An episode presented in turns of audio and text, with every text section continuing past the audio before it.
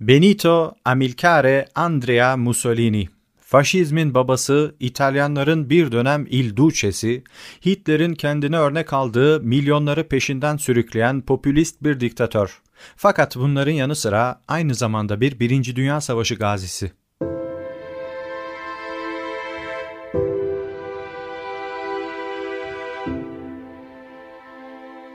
Mussolini'nin çalkantılı hayatına geçmeden önce arkadaşlar sizlerle paylaşmak istediğim bir konu var.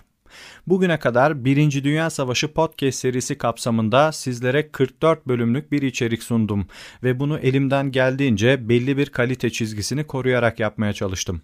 Göstermiş olduğunuz yoğun ilgi, attığınız tüm güzel mesajlar bu kaliteyi bugüne kadar koruyabildiğimin bendeki yegane kanıtıdır. Takdir edersiniz ki her bölümü titizlikle hazırlayabilmek için çok çalıştım. Sadece Türk literatürünü değil, dünya literatürünü taradım. Piyasada az bilinen yabancı dilde kitaplar satın aldım ve bu işe harcadığım mesaiyi arttırdıkça arttırdım. Kafamdaki proje gerçekten de Birinci Dünya Savaşı'nı, İkinci Dünya Savaşı'nı, Kurtuluş Savaşı'nı ve daha başka savaşları da kapsayan çok büyük bir projedir. Fakat bugüne kadar tamamen kendi maddi birikimimle yürütmeye çalıştığım bu kıymetli projenin devam edebilmesi için artık desteğinize ihtiyacım var. Uzun lafın kısası yakın zamanda Birinci Dünya Savaşı podcast serisi adına bir Patreon hesabı açtım. Sizden ricam linkini podcast'in açıklama kısmında paylaştığım Patreon sayfasını ziyaret etmeniz ve imkanınız ölçüsünde bana destek olmanızdır.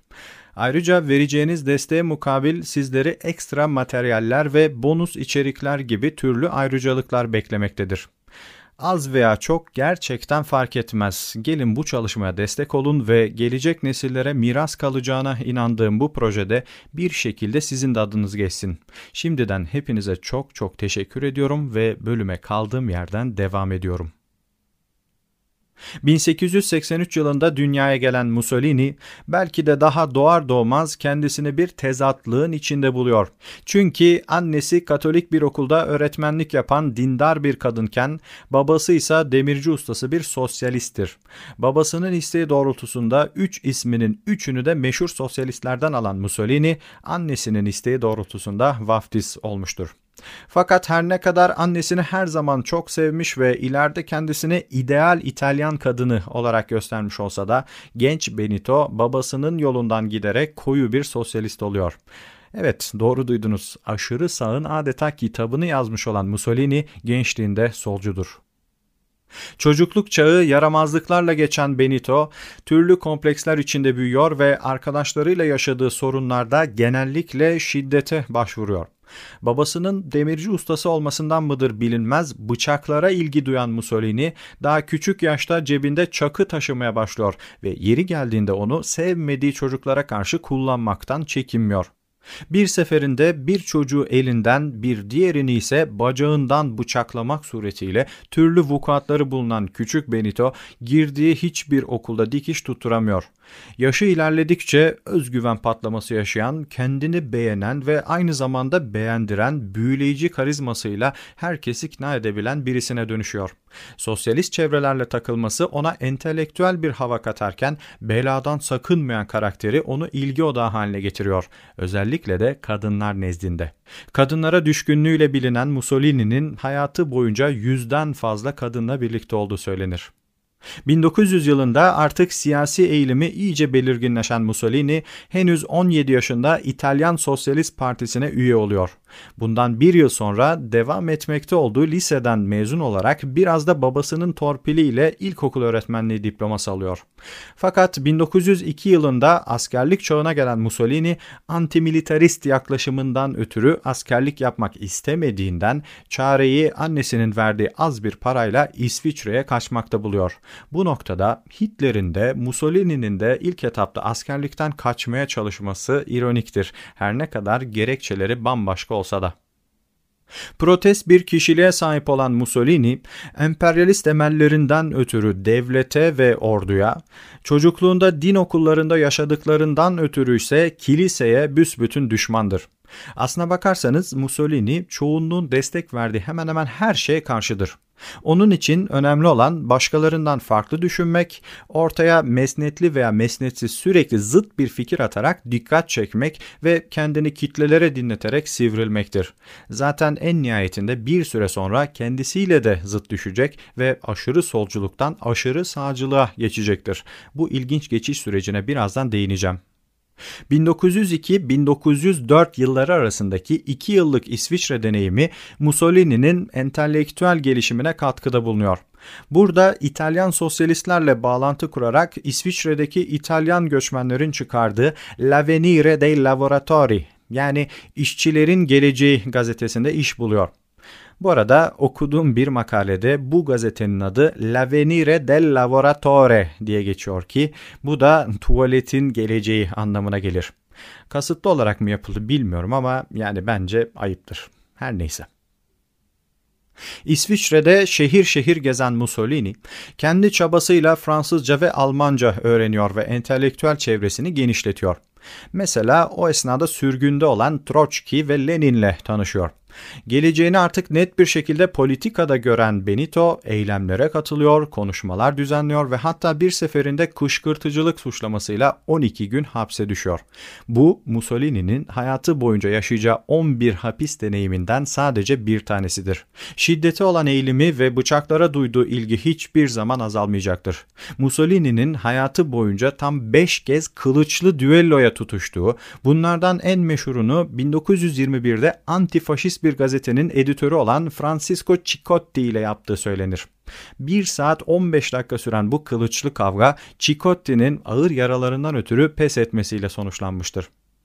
İsviçre'de geçimini sağlamakta güçlük çeken geleceğin diktatörü, taş yapı ustalığı, kasaplık, getir götür işleri de dahil işlerin her türlüsünü yapıyor. Bu işçilik deneyimleri ona halkın ve işçilerin dilinden konuşma yeteneğini kazandırıyor. Sonrasında tarihçiler beraber çalıştığı işçiler aslında onun gerçek iş arkadaşları değil sadece hitap edebileceği bir kalabalıktı diyecektir. Mussolini'nin kalabalıklara hitap gücü günden güne artmaktadır. Bir devrimcinin kendi kendini yetiştirmesi gerektiğini düşünen Mussolini, 1904'te Lozan Üniversitesi'nin Sosyal Bilimler Fakültesinde politik ekonomi, sosyoloji ve genel felsefe derslerine katılıyor. 10 hafta süren bu derslere hangi statüyle katıldığı bunu tam olarak bilemiyorum. Fakat bu dersler onun politik görüşlerini şekillendirmesinde etkili oluyor. O artık sadece bir ilkokul öğretmeni değil, aynı zamanda siyasi konularda yazılar yazan bir gazeteci ve yurt dışı bağlantıları olan müstakbel bir politikacıdır. Tüm bunlar olurken henüz 21 yaşında olduğunu da unutmayalım. 1904'ün sonuna gelindiğinde zaten İsviçre'deki oturum izni belgesinin sahte olduğu anlaşılan Mussolini, ülkesinde asker kaçaklarına af çıkmasıyla İtalya'ya dönüyor ve teslim olarak askerliğini yapıyor. İsviçre'de yaşadığı zorluklar yüzünden bu süreçte fazla göze batmamaya çalışan Mussolini askerliğini bitirince öğretmenliğe geri dönüyor. Bir süre sakin bir hayat yaşayan öğretmen çok geçmeden o fırtınalı hayatını özlüyor ve politik faaliyetlerine tekrardan başlıyor. Bundan sonra Birinci Dünya Savaşı'na kadar devam eden 10 yıllık süreçte Mussolini hali hazırda üye olduğu İtalya Sosyalist Partisi'ndeki faaliyetlerine hız veriyor ve azılı bir solcu olarak zamanının yarısını hapislerde geçiriyor. Örneğin Mussolini İtalya'nın Türkiye'ye savaş açarak Trablusgarp'a girmesini en çok protesto eden kişilerden birisi oluyor. Buna benzer değişik toplumsal hareketlerde ve grevlerde en ön saflarda yer alması, o aralar yönettiği La Lotta di Classe yani sınıfların mücadelesi gazetesindeki ses getiren yazıları, kitleleri heyecanlandıran konuşma becerisi kariyer basamaklarını atlaya atlaya çıkmasını sağlıyor. Son olarak 1912'de Sosyalist Parti'nin yayın organı ve İtalya'nın o zamanlarki en yüksek tirajlı sosyalist gazetesi olan Avanti yani İleri gazetesinin genel yayın müdürlüğüne gelmesi de pastanın üstündeki çilek oluyor. Mussolini artık tüm ülkede meşhur bir siyasi aktöre dönüşüyor ve Birinci Dünya Savaşı'na Hitler gibi öyle ismi olmayan silik bir karakter olarak değil, neredeyse kariyerinin zirvesinde politik bir gazeteci olarak giriyor. Fakat savaşın başlaması sosyalist Mussolini'nin görüşlerinin değişmesine yol açıyor. Bu noktadan sonra geleceğin faşist diktatöründe radikal değişimler görülüyor. Öncelikle partisinin benimsemiş olduğu İtalya'nın savaşta mutlak tarafsızlıkta kalması gerektiği fikrini eleştiriyor ve en azından aktif tarafsızlığa geçilmesini savunuyor. Mussolini'nin aktif tarafsızlıkla kastettiği gerekli görüldüğünde bozulabilecek bir tarafsızlıktır. Fransa gibi diğer ülkelerdeki sosyalistlerin ulusalcı bir kimliğe bürünüp savaşı desteklemeleri Mussolini etkilemiştir. Artık ona göre İtalyan sosyalistlerin bu pasifist tutumu kabul edilemezdir. Mussolini aslında diğer tüm arkadaşları gibi bir devrim olsun istemektedir. Fakat bu noktada onu diğerlerinden ayıran husus her ülkenin kendi çıkarlarına göre hareket ettiği bu büyük savaşta devrimin öyle sosyalizm veya komünizm gibi halkta tam olarak karşılık bulmayan uluslararası fikirlere dayandırılamayacağı oluyor. Önemli fikir insanlarının çalışmalarını okuyan fakat bunlardan sadece işine gelen kısımları benimseyen Mussolini'ye göre Karl Marx'ın da dediği dediği gibi savaşları ihtilaller takip eder ve eğer İtalya gerçek bir ihtilal istiyorsa mutlaka savaşa girmelidir. Ayrıca Avusturya Macaristan bünyesinde emperyalist Habsburg hanedanına boyun eğmek zorunda kalan birçok İtalyan vardır. Yani sırf bu soydaşların özgürleştirilmesi bile sosyalist bir hamle olacaktır. Mussolini'nin bu safhada açıkçası söylemleri biraz karışıktır. Savaşa girme eylemini ya sosyalist bir kılıfa uyduracaktır ya da ulusalcılığa dayalı yeni bir söylem geliştirecektir. Aslında istediği tek bir şey vardır. O da İtalya'nın kazanacak tarafta savaşa girmesi. Mussolini bu konudaki fikirlerini açık açık belli etmeye başlayınca da Avanti gazetesindeki görevine son verileceği duyuluyor ve kovulmadan önce istifa eden kendisi oluyor. İstifa eder etmez de ileride faşizmin baş gazetesi olacak olan Il Popolo d'Italia yani İtalya halkı adında yeni bir gazete kuruyor.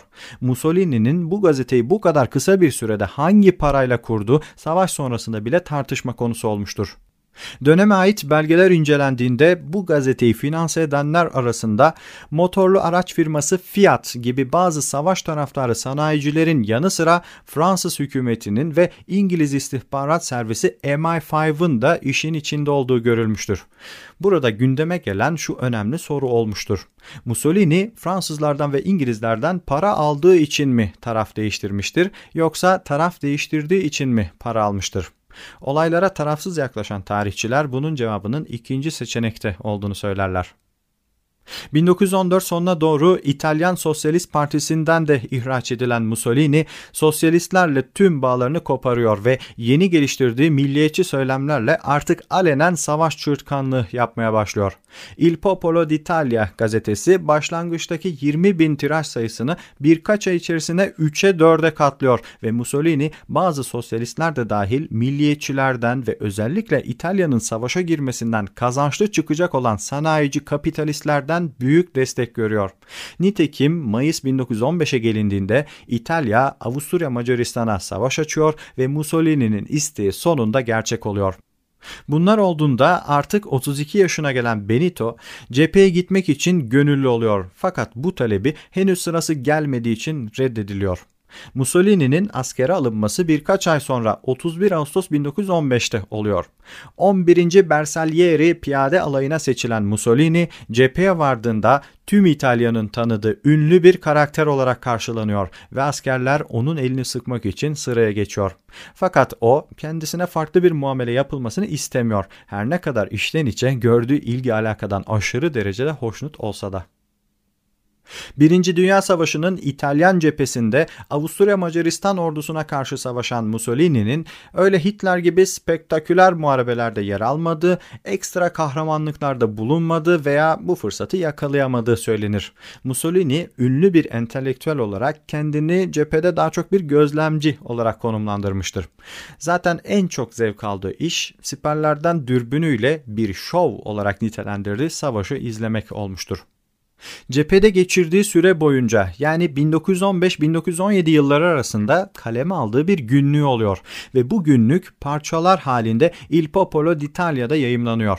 Yazılarında operasyonlar hakkında fazla detay vermeyen, örneğin şu saatte şu tepeye saldırıldı, şurası bombalandı nokta gibi çok sade bir dil kullanan yazar daha çok halkı motive edici cümleler kuruyor.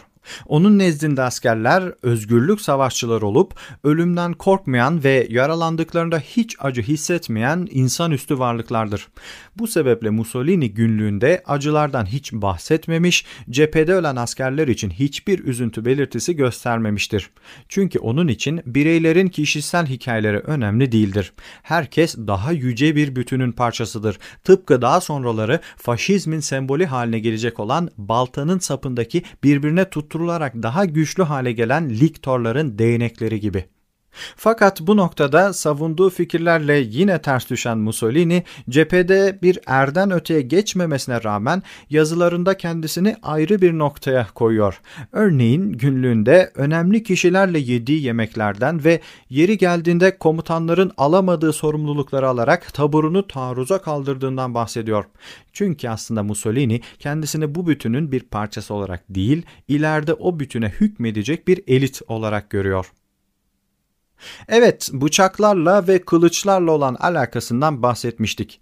Mussolini cephedeki silahlara da büyük bir ilgi duyuyor. Çünkü ona göre savaş özgürlüğe giden yoldur ve bu yolu da teknolojik gelişmeler açacaktır. Günlüğünde gördüğü her bir savaş ekipmanını adıyla ve modeliyle detaylı bir şekilde not eden Mussolini, silahların kabiliyetlerinden de tutkuyla bahsediyor. Mesela makineli tüfekleri ta ta ta ta ta diye fantastik bir hızda ateş ediyordu diye tasvir ediyor ve İtalyancası canone olan toplardan da sanki yavrularıymış gibi canoncino diye bahsediyor. Fakat 23 Şubat 1917'ye gelindiğinde o hayran olduğu toplar Mussolini'nin neredeyse canına mal oluyor.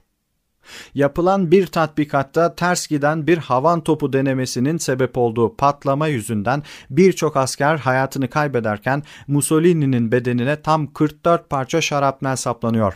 Hastaneye kaldırılan Mussolini 27 ameliyat geçirmek zorunda kalıyor ve birkaç ay sonra terhis edilerek bir daha cepheye dönmüyor. Hastane zamanında o kadar ilgi görüyor ki onu ziyaret edenler arasında İtalya kralı 3. Vittorio Emanuele de bulunuyor. Benito Mussolini er olarak girdiği 1. Dünya Savaşı'ndan tıpkı Hitler gibi onbaşı olarak çıkıyor. 1918'e gelindiğinde Mussolini Il Popolo d'Italia'daki politik gazetecilik işine geri dönmüş, savaş bitmiş ve itilaf kuvvetleri galip gelmiştir. Fakat İtalya kazanan tarafta olmasına rağmen bu savaştan kazandığından daha fazlasını kaybederek çıkmıştır. Savaş yüzünden yarım milyonu cephede, yarım milyonu cephe gerisinde olmak üzere 1 milyon kişi ölmüş ve ülke toplamda 2,5 milyonun üstünde bir kayıp vermiştir. Buna karşılık İtalya'nın sınırları öyle vaat edildiği gibi genişlememiş, halk rahata kavuşamadığı gibi ekonomide çökmüştür. Bu durumsa savaştan dönen gazilerin ülkeyi yönetenlere öfke biriktirmesine yol açmıştır. Ve bilin bakalım zaten silahlı olan bu öfkeli insanları örgütleyip bir darbeyle ülkenin başına geçecek olan kişi kimdir? İtalya'nın savaşa katılması tam da Mussolini'nin emellerine hizmet etmiş ve bir diktatör olma yolunda katalizör görevi görmüştür. Merak edenler için normal serinin bir sonraki bölümünde İtalyan cephesini anlatmaya başlayacağım. Bunun yanı sıra bu alt serinin bir sonraki bölümünde ise 1. Dünya Savaşı'nın kahraman pilotlarından ve daha sonraları 2. Dünya Savaşı'nda Alman ordusunun hava kuvvetleri komutanı olacak olan Hermann Göring'i anlatacağım. Bölümün başında da belirttiğim gibi eğer hazırlaması büyük emek isteyen bu içerikler hoşunuza gidiyorsa lütfen Patreon'dan desteğinizi esirgemeyin. Şimdilik hoşçakalın.